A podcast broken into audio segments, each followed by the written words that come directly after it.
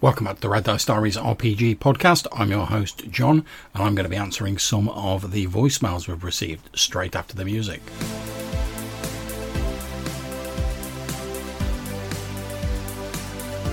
Okay, so let's kick off with a voicemail from longtime friend of the channel, Jason Connolly from the Nerds RPG Variety Cast. Go ahead, Jason. Hey, John, really enjoyed your Random Wilderness episode. Sounds like a pretty interesting system, and like you say, it makes good use of the cards. Um, and, and it gave you pretty varied results, I guess. I'd have to get Knock 3 and look at it to see. I, I wonder if you wouldn't end up having some of the same encounters over and over, though. Um, but it sounds like you'd have a fair variety in there. So, very cool. Thank you for pointing it out. We'll talk to you soon. Thanks very much, Jason. Yeah, you make a good point. And I think if you did a massive wilderness using the article out of Knock, you would eventually start to see a bit of duplication, etc. And I suppose you'd have to either substitute in other encounters or finesse them to give them different motivations. Like two groups of goblins could obviously be very different encounters, Ah, just as an example. But yeah, I think the same's true with any sort of random encounter chart. If you use it enough, eventually you will start seeing duplication. However, I think the use of cards and a couple of different tables associated with them means that it's going to take a lot longer for you to see that duplication than with standard tables. And next up, we have a couple of voicemails from Ron Frazier. Take it away, Ron. Boy, John, have you hit on something? Um, so I want to talk about modern D&D. First of all, it is a well-designed system overall.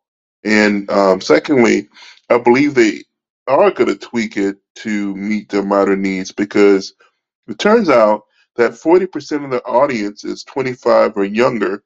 So that explains a lot of what they're um, doing and uh, the direction that they're going. And I came to the same conclusion that you did that modern D&D ultimately is not for me. Yeah, I think you're absolutely right, Ron. The the sort of direction that D and D is going in. Obviously, Wizards of the Coast, uh, Hasbro, whatever, they're a company. They're trying to chase after the larger market share, so they can make more money and they can keep producing products. That's how a business works. So it's not surprising that, as you say, with the increased numbers of younger players coming into the games who have very different ideas about fantasy and very different worldviews, it's unsurprising that the, the company in charge of D&D would sort of tweak the game and sort of move it more in the direction that their increasingly younger market is interested in. Although I do love it, I do love the system. I do love more high fantasy at times. Um, but I also love more low fantasy, pulp fantasy. I also love the epic fantasy that Tolkien wrote. And um, as a matter of fact, I'm playing in a One Ring campaign right now, and I haven't had a real desire to go back to playing modern D and D for a good while. Um, the only reason why I even want to play modern D and D is because of third party systems that bring stuff to the table that Wizards of the Coast refuses to. Yeah, I think you make a very important point there, Ron. Much as with the older versions of D&D, we've now got a plethora of different OSR products out there to scratch whatever particular old school fantasy itch you have. I think one of the real strengths of the 5th edition system for sort of people who are maybe not into the, the direction that the core game is going is the third party stuff that's coming out, as you say, which fulfills different niches using that framework of the fifth edition rules. And I hope that that continues. And maybe as sort of fifth edition moves more and more away from the core of D and D, as far as I'm concerned, we'll see more third party products coming out which are of more interest. And I have to admit, the Adventures in Middle Earth sort of fifth edition uh, version of the One Ring is one of the more interesting 5th edition style games for me. And hopefully, we'll continue to see third party stuff coming out, which takes a slightly different tact using those rules. So, for the second part of this message, um, I'm grateful that Wizards of the Coast introduced modern D&D because number one, it actually is a good system in my, my opinion. Um, I have games based on it, like Esper Genesis, a sci-fi game, and I do love that high level fantasy. Um, I love playing D and D modern D and D in the Eberron setting, which is a setting that was built for it. But um, I haven't played actual modern D and D in a long time. Uh, I've been playing old school essentials and the One Ring because I also love you know that kind of epic fantasy and and low fantasy, pulp fantasy.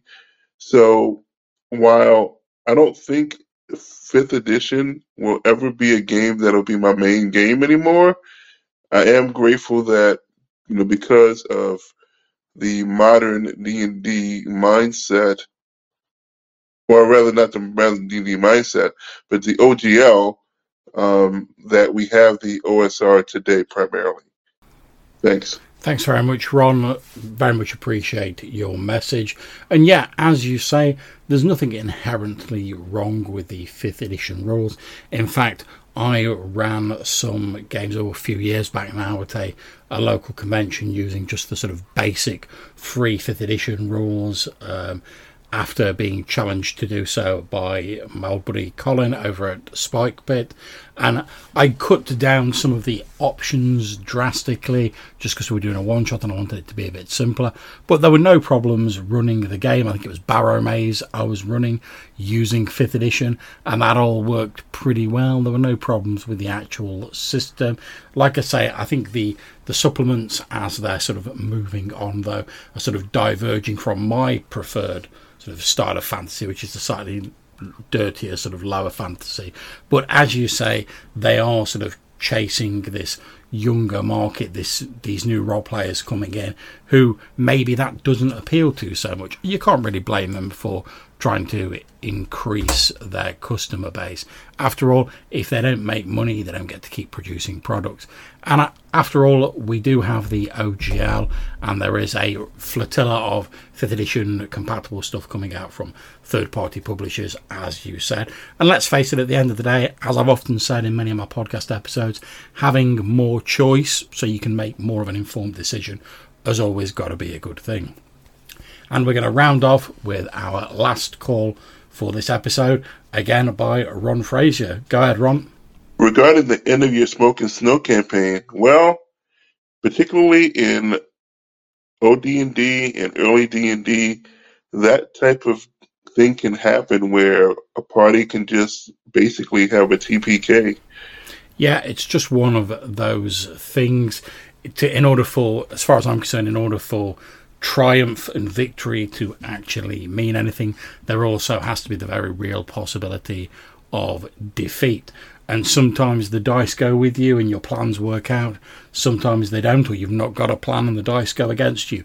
That's just how it is. And it's that uncertainty which makes role playing so thrilling to me. But it's also the reason why, if I find myself in that situation where there's a TPK, although I won't just sort of like beat the players upside the head for no reason, if their decisions and the dice rolls lead them into that sort of situation, I will pl- tend to play it through and let the dice fall where they may. In modern D&D, it's rarer and rarer. And uh, I think the modern players um, forty percent of which, according to Wizards of the Coast, is twenty-five or younger, might raise a fit if they had something like that happen. You know, um, I don't know how dare you take abilities stats from me, even temporarily. But anyway, that was an entertaining story, and I just wanted to tell you that I really enjoyed it. Thanks very much, Ron. Greatly appreciated. Yeah, I don't know about that. I mean, people are always sort of saying, you know, like younger players would probably have a harder time losing characters and stuff like that. Certainly, in my recent experience, though, like running at local cons again, which have recently opened up, I found that very young players tend to it just like water off a duck's back. They're really not bothered. They they normally have a laugh about how the character died and they're happy just to jump back into it. Now that might just be the the younger players that I play with, and like I say, we're talking like very young, sort of like eight or nine, maybe the sort of like the the teens to like early 20s are different i don't know i don't have extensive uh, experience of running games for players in that age group certainly not since i've not been in that age group myself which was years ago but um, you know, if that's what the their market research is saying, and the Wizards of the Coast are finding that people genuinely are put off by character death or sort of very quick character death based on like one or two dice rolls, then again, you can't really blame them for trying to sort of minimize that in their game. But as you say, there'll be third party content, and I've already seen some of it myself, where you can sort of tweak that lethality back up again, still using the 5th edition rules chassis if you really want to. So that's it for this voicemail episode. Thank you to my two wonderful callers, Jason Connolly of Nerds RPG Variety Cast and Ron Frazier. If you'd like to get in touch and maybe be featured in a future voicemail episode, you can do so in a few different ways. You can drop us a voicemail using SpeakPipe or Anchor, link in the description of this show, or you can send us an email to rddrpgpodcast at gmail.com. So until we see you again, take care, stay safe, and whatever you're playing, have fun.